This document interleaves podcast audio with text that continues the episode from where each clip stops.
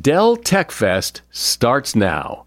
To thank you for 40 unforgettable years, Dell Technologies is celebrating with anniversary savings on their most popular tech. For a limited time only, save on select next gen PCs like the XPS 13 Plus, where you can make the everyday easier with Windows 11. Plus, curate your dream setup with great deals on select monitors, mice, and more must have electronics and accessories. When you shop online at Dell.com/deals, you'll have access to leading edge technology and free shipping on everything. Again, that's Dell.com/deals. Today on Something You Should Know, why it's so hard to remember people's names and what you can do about it. Then we all get defensive and have to deal with others who get defensive. So let's understand what's going on. Most of us think that when we get defensive, we think that we're defending ourselves from other people. But that's not really what's going on when we get defensive. We're not defending ourselves from other people. We are defending ourselves from fears inside of us that we don't want to feel. Plus, do you ever think your cell phone is ringing when it really isn't? And the special relationship between mothers and sons, and why it often hits bumps along the way. Mothers, I have found, are harder on their daughters than they are their sons because we see our daughters as little mini us. But for our sons, we're not quite sure, and we tend to parent them far too long. We don't want to let our boys go. All this today on Something You Should Know. Ask a business owner or manager who's looking to hire someone, and they'll often use the word hope, as in, I hope I find someone good. I hope this person works out. You don't want hope. You want to nail this perfectly because the right people can make all the difference to your business. No, you don't need hope. You need Indeed. Indeed is your matching and hiring platform with over 350 million global monthly visitors, according to Indeed data, and a matching engine that helps you find quality candidates fast. And Indeed doesn't just help you hire faster. 93% of employers agree Indeed delivers the highest quality matches compared to other job sites, according to a recent Indeed survey. What I think makes Indeed special is that it, it's not just names and resumes, it's a system that guides you through the hiring process to help you get the right candidate for the job. And what's really cool is Indeed's matching engine is constantly learning from your preferences. So the more you use Indeed, the better it gets. And listeners to this show will get a $75 sponsored job credit to get your jobs more visibility at indeed.com slash something. You just go to indeed.com slash something right now and support this show by saying you heard about Indeed on something you should know. Indeed.com slash something. Terms and conditions apply. Need to hire? You need Indeed. Something you should know. Fascinating intel, the world's top experts, and practical advice you can use in your life. Today, Something You Should Know with Mike Carruthers. Hi, welcome. The one thing probably at the top of my list to do when we can get back to life as normal, whenever that is, is to get a haircut. I am so glad this is not a video podcast because my hair my hair is just I've, I can't remember it ever being this long. Same with my boys. I mean, e- even they, when they like to have their hair long, but this is getting, this is getting ridiculous. But in, in the meantime, I, I just avoid mirrors and wait it out. We start the podcast today talking about the problem of remembering names. If you have trouble with that, well, you're in good company. It's not easy. And we now have a better understanding as to why it's so hard to remember names.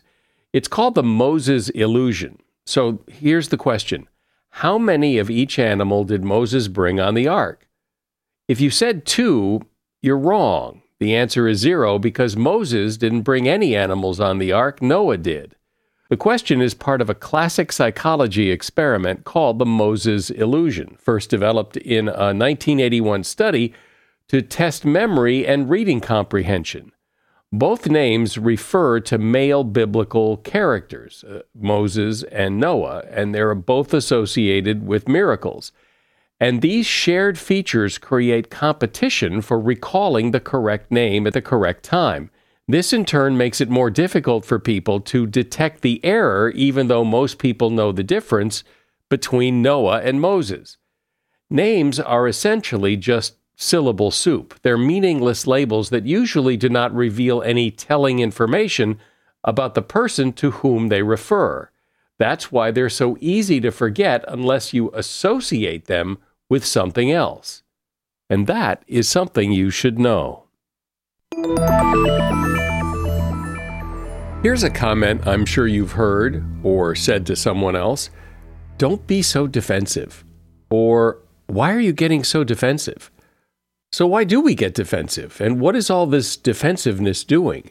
Well, it appears to be causing a lot of problems because it makes communication hard when you get defensive or the person you're talking with gets defensive. Here, with some really interesting insight into this, is Jim Tamm.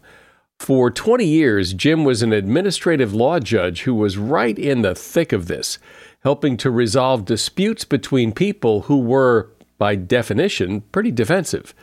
He now has a business called Radical Collaboration where he helps people get beyond defensiveness. And he's author of a book called Radical Collaboration. Hey, Jim, welcome. Thank you. It's good to be here, Mike. So, help me understand defensiveness, what it is, where it comes from, and, and why it's such a problem the problem with defensiveness is we tend to put, when we get defensive, we tend to put more energy into self-preservation than problem solving. You know, in my 20 years as a judge dealing with employment disputes, I almost never had to deal with pure legal issues. People were typically before me because somebody was feeling vulnerable, and when that happened, then they get defensive. And when we get defensive, our thinking becomes rigid, our IQ drops about 20 points, and we simply become stupid.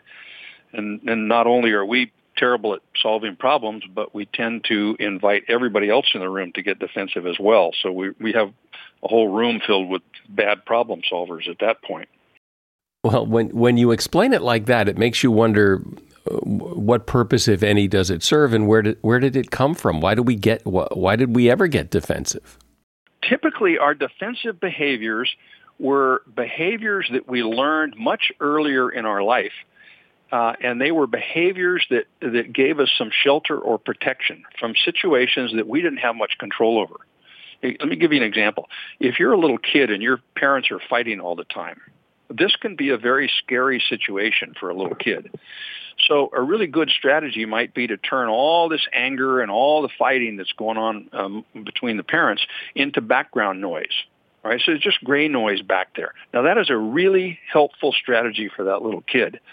But if that kid takes that same strategy into their adult life, it is a horrible strategy because then what it means is anytime they get into a conflict situation, they become a lousy listener because they've learned that that's something that could help them as a kid, but it undermines them as an adult. So we have all of these behaviors. And the strategy that we try to do is get people to better understand what defensiveness is about, recognize when they're getting defensive at an earlier point in the process before it's too late and the damage is done, and then develop an action plan uh, for when they do get defensive. All right, so let's uh, let's start with that. Yeah, see, most of us think that when we get defensive, uh, we think that we're defending ourselves from other people. Somebody's done something to us, and so we need to protect ourselves from that other person. But that's not really what's going on when we get defensive. We're not defending ourselves from other people. We are defending ourselves from fears inside of us that we don't want to feel. And so we behave in a way that lets us stay unaware of those fears. The three fears that come up all the time are fears about our own significance, our competence, and our likability. If people get fearful about that, they oftentimes will get defensive. Let me let me give you an example of, of uh, that. Say I have some fears about doing this podcast today. and say I'm not prepared. I've, I've flown in from Europe and I'm jet lagged and I'm tired and I'm taking things out of order and I'm not paying attention. I don't know what I'm doing. Now, this could cause me a lot of discomfort because I hate feeling incompetent. But one way that I could reduce the amount of discomfort that I'm feeling is I might start blaming you. You know, it's like you're not asking the right questions. You're not giving me enough time to prep. You should have given me the questions ahead of time. You know, I'm making it all your fault. So I don't have to feel my own fear. Uh, so it seems like I'm defending myself against you, but what I'm really doing is I'm behaving in a way that lets me stay unconscious about those fears. If people understand that that's what their defensiveness is about, uh, what we can do to help them deal with it more effectively is for them to spot what their behaviors are as they're starting to get defensive. Because the fears that we have inside of us are almost all unconscious stuff. So we don't even recognize that we're getting defensive until it's too late and the damage is already done. So we're unaware of these fears because that's the whole point of the defense system. So if we can help people become more aware of what their behaviors are when they're starting to get defensive, that can act as an early warning system for them. And what typically might those things be? Well, uh, for me, for example, uh, I've noticed over the years that when I start getting defensive, I start talking louder. I start breathing a lot faster. I feel very misunderstood. And so if I'm in a room and I'm getting some feedback and I notice that I'm talking louder and breathing faster and, and feeling kind of misunderstood, the alarm bells can go off. You know, ding, ding, ding. Hey, Jim, pay attention. So it's important for people to know what their behaviors are, what these outward signs of defensiveness are, because they're easier to spot. Uh, we've got a list of about 50 of them. You want you want me to give you some common examples here? Sure. Uh, loss of humor, taking offense, high charge of energy in the body, uh, sudden drop in IQ, wanting the last word, flooding with information to prove a point, withdrawal into deadly silence. That's one of my favorites too. Uh, being very critical or making fun of others or blaming or shaming others.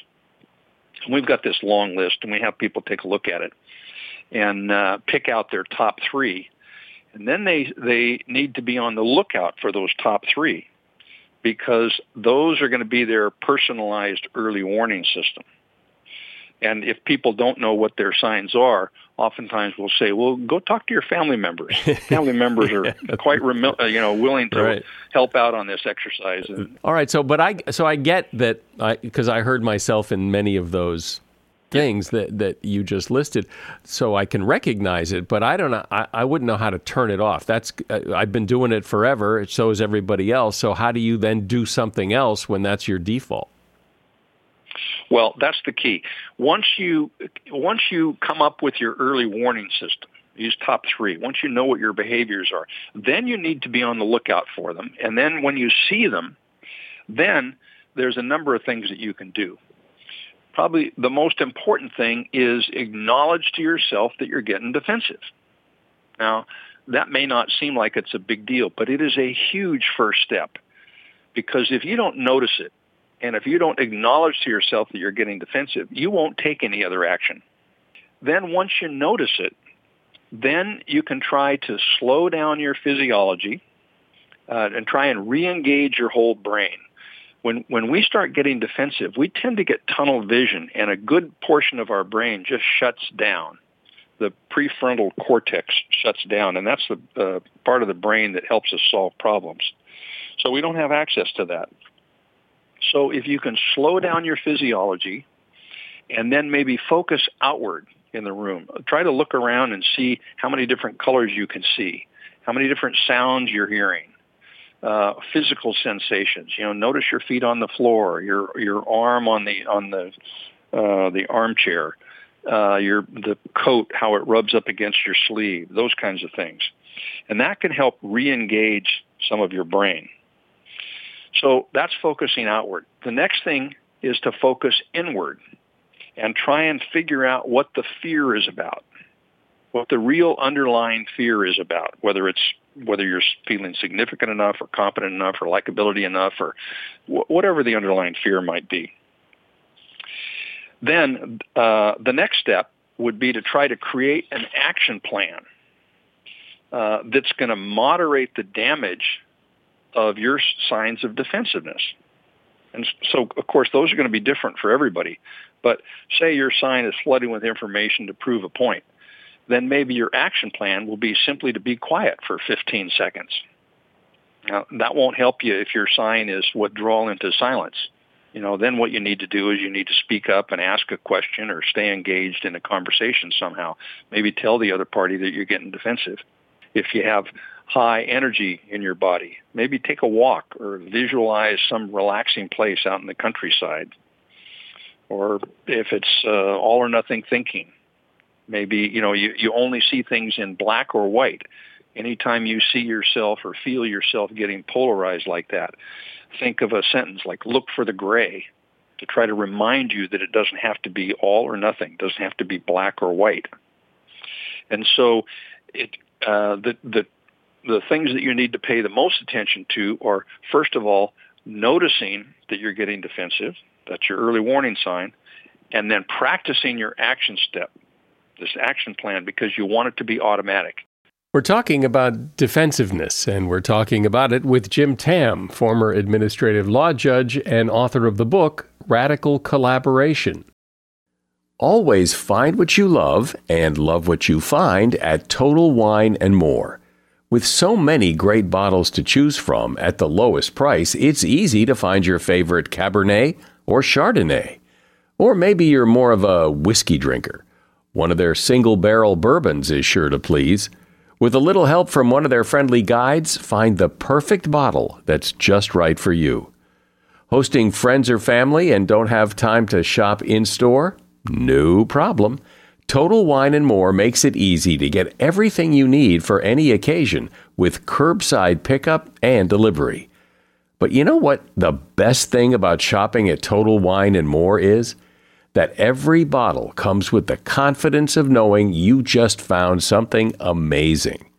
With the lowest prices for over 30 years, find what you love and love what you find. Only at Total Wine and More. Curbside pickup and delivery available in most areas. Visit TotalWine.com to learn more.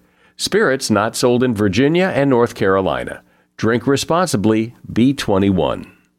If you need to hire, you need Indeed. Indeed is your matching and hiring platform with over 350 million global monthly visitors, according to Indeed data, and a matching engine that helps you find quality candidates fast. And Indeed doesn't just help you hire faster. 93% of employers agree Indeed delivers the highest quality matches compared to other job sites, according to a recent Indeed survey. With Indeed, everything hiring is all in one place, and it makes it so easy. Leveraging over 140 million qualifications and preferences each day, Indeed's matching engine is constantly learning from your preferences. The more you use Indeed, the better it gets. Join the more than 3.5 million businesses worldwide that use Indeed to hire great talent fast. And listeners of this show will get a $75 sponsored job credit to get your jobs more visibility at Indeed.com slash podcast. Just go to Indeed.com slash podcast right now and support our show by saying you heard about Indeed on this podcast. Terms and conditions apply. Indeed.com slash podcast. Need to hire? You need Indeed.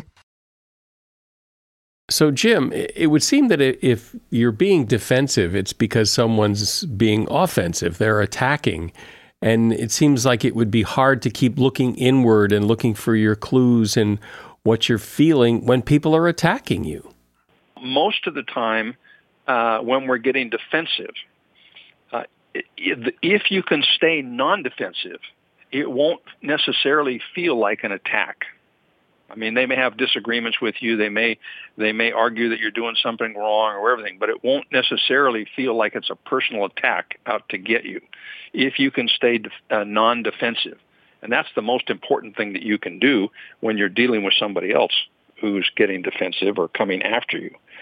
You know, we we've all seen these pictures of the Aikido master in the middle of the room who's fighting off the, you know, 20 warriors at the same time. They can only do that as long as they stay centered and don't get angry and stay focused on what they're doing. But if they get angry and they become fearful uh, then they're going to lose it. And that's what happens when you get defensive. So if you can realize the other person is doing this typically because they're fearful about something, I mean, they're getting defensive also, or they wouldn't be attacking. They'd be trying to problem solve. Uh, so, uh, you know, if you can keep that in mind and then you can stay non-defensive, uh, you'll be much more effective. So it, it's what, what's interesting about this is that it seems to me, as I think about situations in my life, that defensive reactions, getting defensive in a conversation with somebody, is a very emotional reaction. And we're talking here in very calm, pleasant tones about how, you know, what you should do when that happens. But people are very emotional, and that's when all this goes out the window. You know, if you can't do it in the moment, what we encourage people to do is to go back as soon as they can after the situation and visualize the situation once again as though they're reliving it and do what we call an after action review where they see themselves getting defensive. They try to tune in, try to understand what the fears are, what the feelings are, and people are are typically more able to do that later on when they're when they're looking back on the situation than when they're in the situation right? They acknowledge it. They see themselves acknowledging to themselves that they're getting defensive. They try to slow down their physiology. They try to focus on the fear. Then they try to implement this action plan of theirs. And they see themselves as they visualize it. They see themselves doing that. And if you can do that process afterwards, yeah, it may not help that particular situation, but what they're doing is they're creating new neural pathways in their brain, which is going to make it easier for them to stay present, to not get defensive the next time it comes up.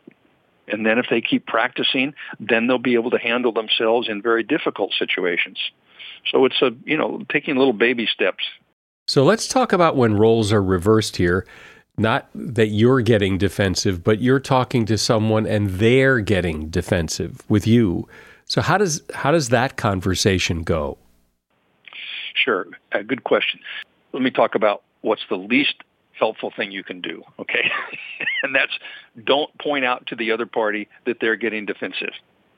Don't start by doing that. That's what a lot of us want to do. Wow, you're getting defensive here, aren't you? You know, and if you've ever been feeling defensive and someone points that out to you, you know how unhelpful that is. It's like pouring gas on a fire. So first of all, don't do that. Second of all, you stay non-defensive. Try not to get triggered. Try not to take it personally, right?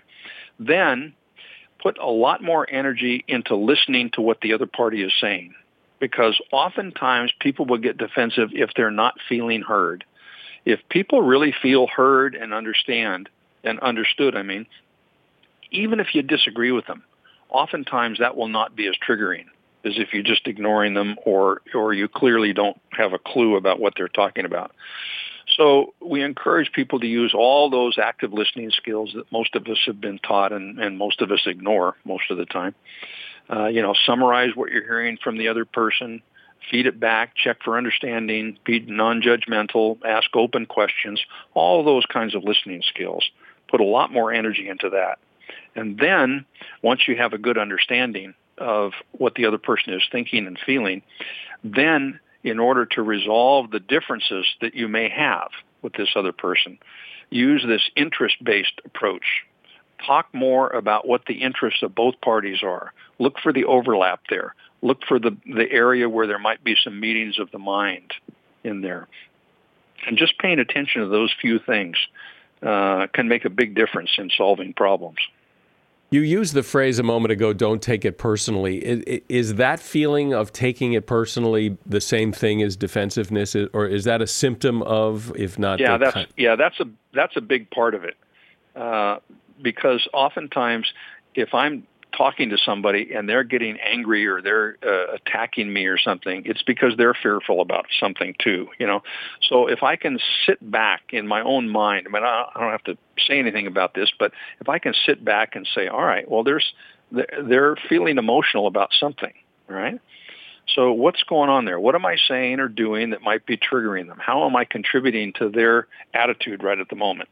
You know, so maybe if I stay calm, if I can be asking more questions, if I can be trying to learn more about what's going on inside of them, that's a good way to, to help diffuse the situation. If you can do it. If somebody's screaming and yelling you at you, it. it seems so hard to sit there and go, well, they're being defensive. Let me just think about this. And they're Yeah. screaming, uh, uh, you know, uh, Well, and I think it's uh, it's entirely legitimate to say, look, I'm not going to sit here and be abused. Uh, but if someone is just emotional, that doesn't necessarily mean that they're being abusive. It may feel like we're being abused if we start getting defensive too. But I think it's perfectly legitimate to set some clear boundaries. In fact, when, when we're teaching collaboration skills, one of the things we say is if you're going to be good at collaboration, you also need to be good at setting clear boundaries. You have to be able to say no if your yes is going to mean anything. You know, so it's it's very legitimate to say, listen, I, I want to hear what you have to say. I want to understand your position, but I'm not going to allow you to be screaming at me. That is not acceptable behavior. So let's reschedule this meeting for a time when you can, you know, be a little calmer, unless you want to tone down right now. It does seem that, well, that this sounds hard. That if you've been the kind of person who gets defensive, or if you're dealing with someone who's being defensive, it's it's hard to act and react the way you're you're talking about. Well, one thing that helps too is if you have a compassionate attitude towards yourself. Uh, if you are trying to change your behavior and become less defensive, but you beat yourself up every time you get defensive, that's not going to help. That's like trying to get a turtle to stick its neck out by pounding on the shell. You know, you need to, to let yourself feel safe. Cut yourself a little slack. Be compassionate. Be charitable with yourself. Recognize that this is a human condition. It's going to happen. So if you get defensive, you notice it, you acknowledge it to yourself, you take some action, you try to correct the situation you're in, and then afterwards, you know, you do your little after action review if you can, then let it go and move on and don't keep beating yourself up because it, it's never in your best interest to keep punishing yourself for something like this. Otherwise, it's just going to make it worse. And so tell me that with with all that you know and all your experience as a judge, you still lose it. Come on, you there there have to be yes. Yes, I do. Thank God. not nearly as often or as badly as I did 40 years ago.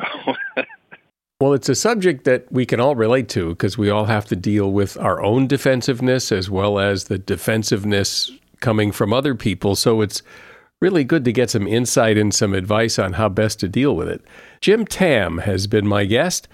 For 20 years, Jim was an administrative law judge. He now has a business called Radical Collaboration, where he helps people get beyond defensiveness and helps them to collaborate. And he's author of the book, Radical Collaboration. There's a link to that book in the show notes. Thanks, Jim. Thanks, Mike. It's been a pleasure to be here. I love talking about this subject, so I appreciate the opportunity. What companies would you want to work for? Just Capital is a nonprofit that tracks which companies are a force for good. Companies like Bank of America, which just earned the prestigious Just Capital 2024 seal. Bank of America is ranked number one in the banking industry and number one for their ongoing commitment to workers, offering best in class benefits, including a minimum wage of $25 an hour by 2025. Visit justcapital.com to learn how a just business is a better business. Furnished by Just Capital. Just Capital is a nonprofit that tracks which companies are a force for good. Companies like Bank of America, which just earned the Just Capital seal. Bank of America is ranked number one for ongoing commitment to their workers with initiatives like Sharing Success, which awarded 97% of their teammates additional compensation, nearly all in stock. This is the program's seventh consecutive year, awarding more than $4.8 billion in total. Visit justcapital.com to learn how a just business is a better business. Furnished by Just Capital. You know, there are plenty of books and conversations about mother daughter relationships and about father son relationships, but you don't hear as much about the mother son relationship. Yet, in some households, a mother is a son's only parent. And in almost every case, the mother son relationship is special, unique, and extremely important. Meg Meeker is a medical doctor, and she's really studied the relationship between opposite gender parents and children. She's author of a book called Strong Mothers, Strong Sons. Uh, so, welcome, Dr. Meeker, and explain what it is you see that is so important about the mother son relationship. Well, I think it's very important today because it's difficult for the parent who is trying to parent the opposite sex child to understand what the needs of the child are and to understand um, you know, particularly with mothers and sons, when you need to move into their lives and when you need to gently pull back. And it's very important because boys need their mothers to do that. There are a lot of mothers who don't understand what their boys need. And particularly because we're, we're living in a time where many of the, the boy experts, if you will, you know, Dr. William Pollack and um, Leonard Sax, uh, talk about the boy crisis uh, where boys are falling behind in school. Boys are much more likely to be diagnosed with attention deficit, hyperactivity, and different learning disorders as well. There's a whole lot mothers can do. So I really wrote the book to open mothers' eyes to what their boys need and what they don't need, and how mothers can enjoy a richer, deeper, um, really more fun relationship with their boys. So, in a broad sense, what do boys need and what do boys not need from their mother? During the first 10 years, boys need a lot of security to come from their mothers. They need a lot of time. They need affection. Um, they need a bonding. For instance, mothers uh, bond with their, their children, particularly their daughters, by talking to them. Boys, however, bond with parents and other people more by doing activities together. So there's one instance where I say, moms, you know, you may want to bond with your son during his second, third, fourth grade years by talking a lot, but he really just wants to go bike riding with you and he wants to spend more time with you. So it's really important for mothers in those first 10 years of life to give boys a strong sense of security, um, a comfort with themselves. Mothers need to help boys sort of identify their feelings and then learn what to do with those feelings in a healthy way, you know, anger and sadness. But then during those pre-adolescent years, boys pull away from their mothers. Daughters don't, but boys do because developmentally they need to do that to develop um, uh, emotionally into an emotionally and psychologically healthy young man. Very painful time for moms. Mom needs to understand what's going on. So you know, and then a little bit later on in a boy's life after high school, he again pulls away, and then he pulls away again when he goes to get married. Again, these are things that mothers don't experience with daughters. They do experience with them with sons. So I found educating mothers and, and helping them through these different phases will help them ultimately have a better adult relationship with their sons. This pulling away, um, the way you describe it, is, is just a, is a natural part of growing up, right?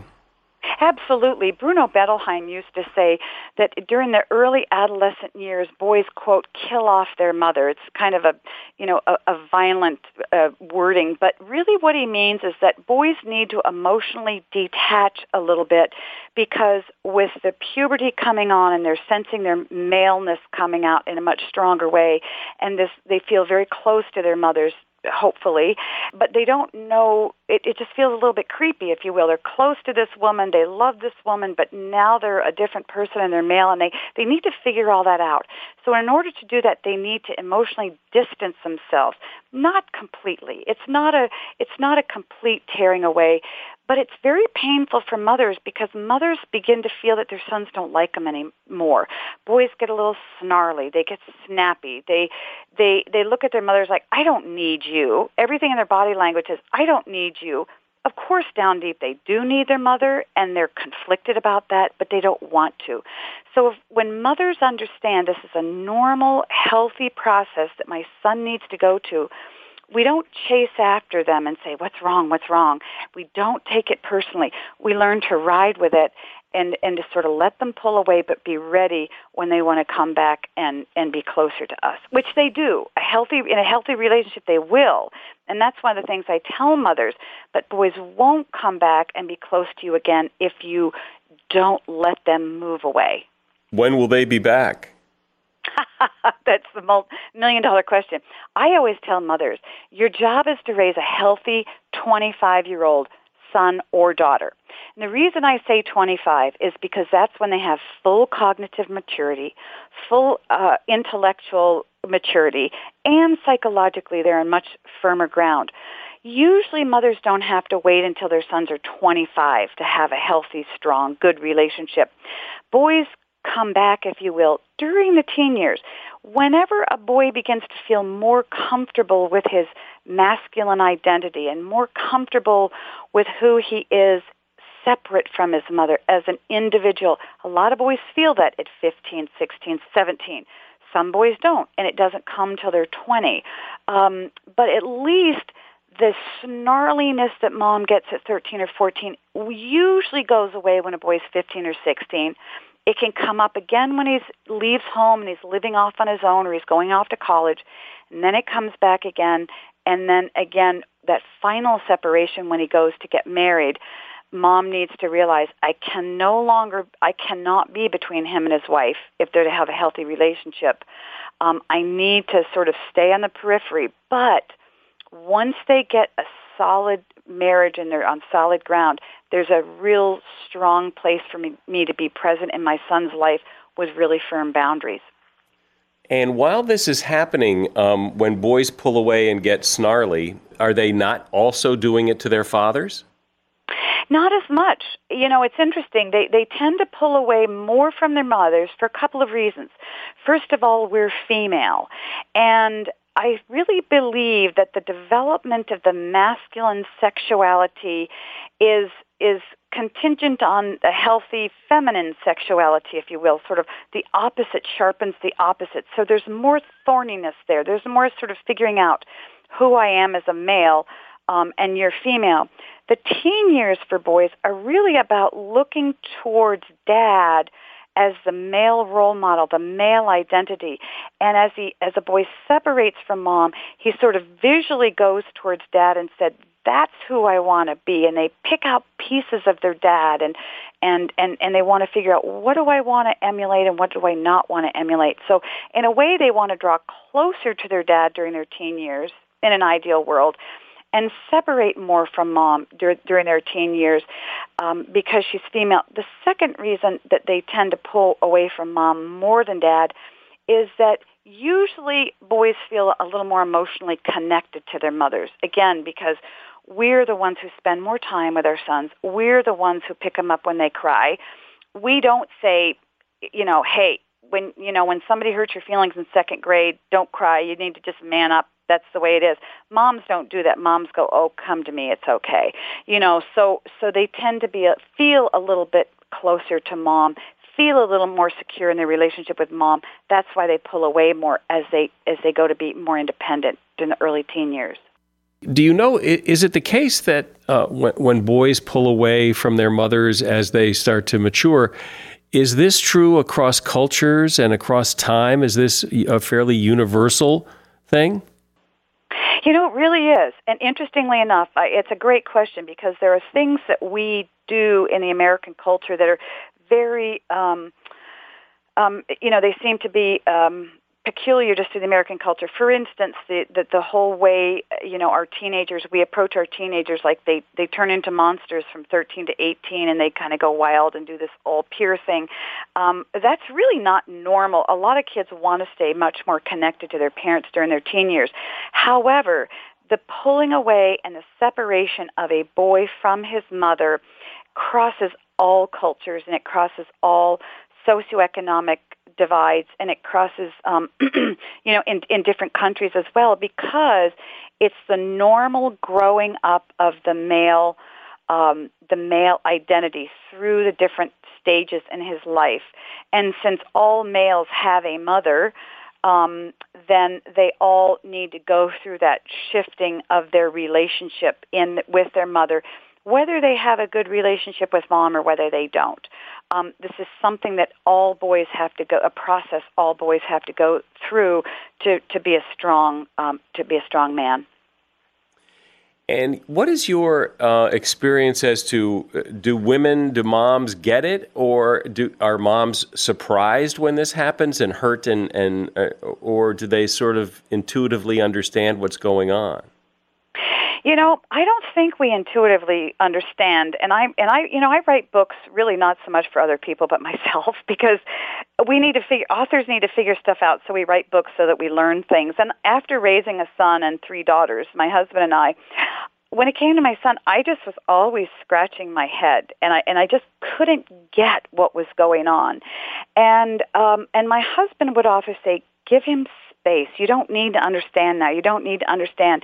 And I think that we mothers who really want to parent our sons well, and and our all of our kids, we really want to understand. There's some things we just can't understand until somebody comes along and says, "Here's how your son sees you." So we put on the glasses that allow us to sit behind our son's eyes and go, aha, now I get what he wants and how he sees the world and how he sees me. And it's and it's and I think that that doesn't always come through intuition. It comes through, um, you know, understanding and teaching. And because boys think very differently, they bond very differently, they communicate very differently. Um, yes, they feel similarly and they feel you know, hurt is hurt and pain and sorrow and anger are all the same. But what gets us to those places are very different. So I think that it's important for mothers to understand because when we experience pushback from our sons, we always assume it's our fault. No matter what, good mothers, when they see things going wrong in their kids' lives, or they see their kids unhappy, or they see their kids going through something, no matter what the cause, we always assume A, we caused it somehow, and B, there's something we can do about it because we're mom. And I think that when we understand, no, we didn't cause it, and no, there's not always something we need to do about it. We don't always need to correct. We need to just stick with our sons as they go through these phases.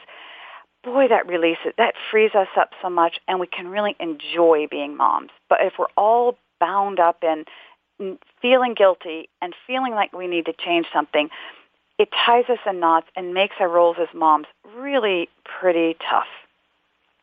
You know, it's I've never heard this discussed before, and yet um, it seems that it it, it uh, affects so many people. But I've never heard anybody actually come out and say this always or is likely to happen with you and your son. So be prepared It's interesting that you say that because I agree. Interestingly enough, a lot of the research and the study going on in boys is done by men. And I think that's logical because men understand boys. And to you, listening to what I'm saying, you go, well, sure, well, sure, well, sure. Well, see, we women don't know this.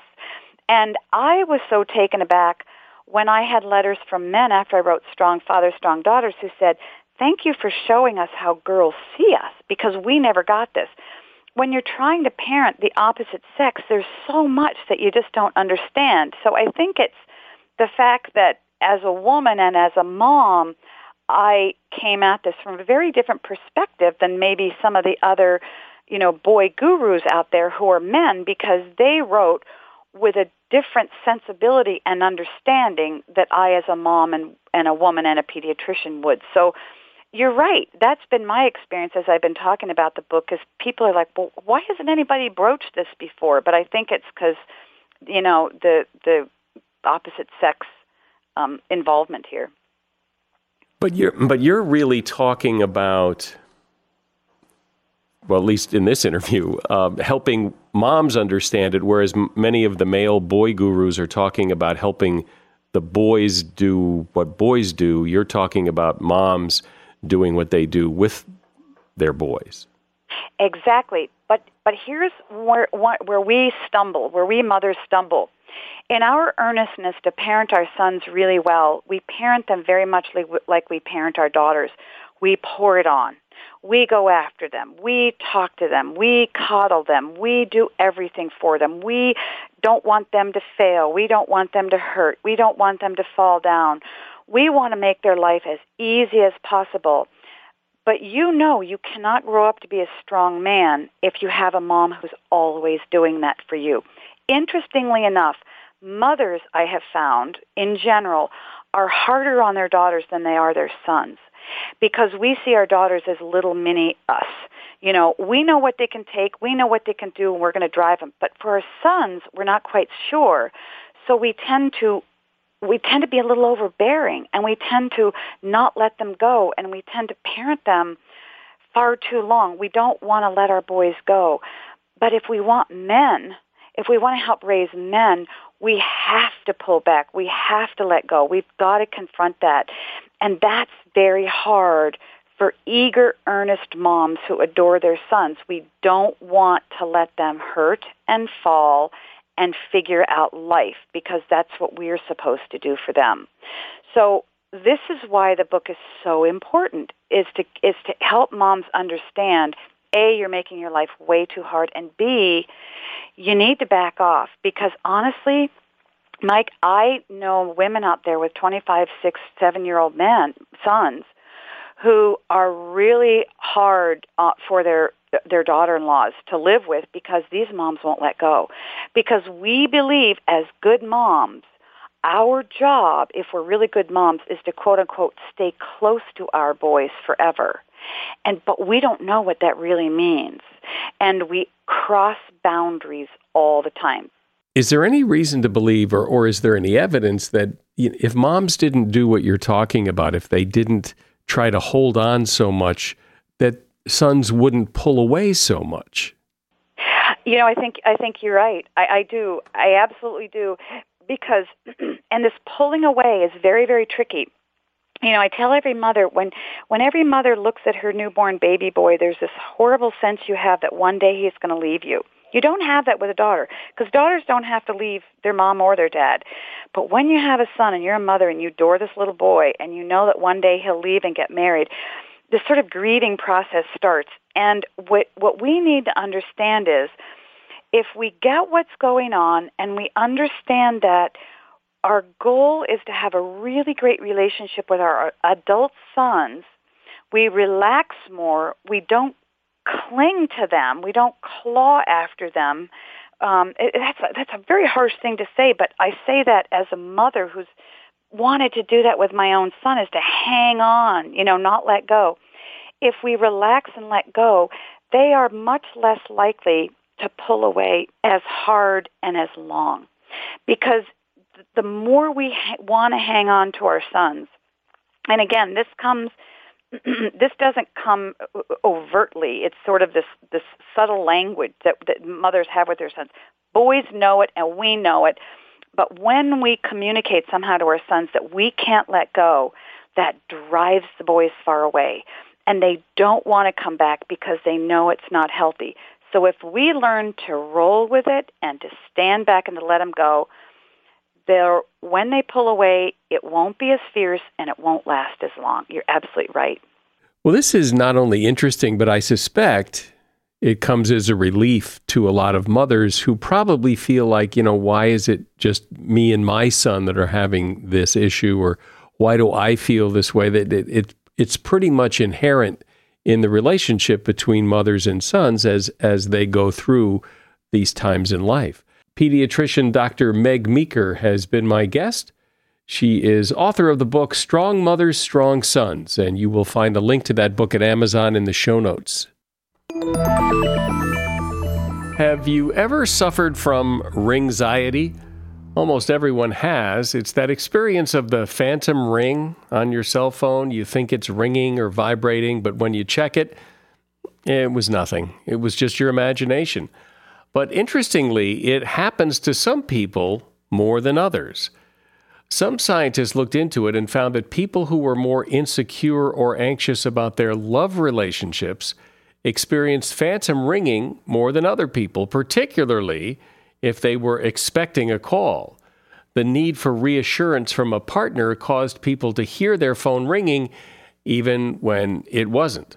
And while this may be an occasional annoyance, there's growing awareness that ringxiety may result in both immediate and longer negative health effects, including headache, stress, and sleep disturbances. And that is something you should know. If you are a subscriber to this podcast, many thanks for doing that. And if you're not a subscriber, it's easy to do. It's completely free. And then the episodes are sent to you, and you don't have to remember to come get them. Just subscribe on Apple Podcasts or, or whatever platform you're listening on. I'm Mike Carruthers. Thanks for listening today to Something You Should Know. No matter what moves you made last year, TurboTax experts make them count. Did you maybe buy a second property to rent out? That's a move. Did you go back to school to get your degree? That too is a move, a smart move. Did you commute to work across state lines? You see, that's a move. Did you relocate for a fresh start? Well, that's the definition of a move. Maybe you moved into a house boat instead of a house house. Or perhaps you crushed it in the stock market in 2023. TurboTax experts make all your moves count, getting you every credit and deduction you deserve, filing with 100% accuracy, and getting your max refund guaranteed. Switch to TurboTax, make your moves, and they will make them count. See guarantee details at turbotax.com/guarantees.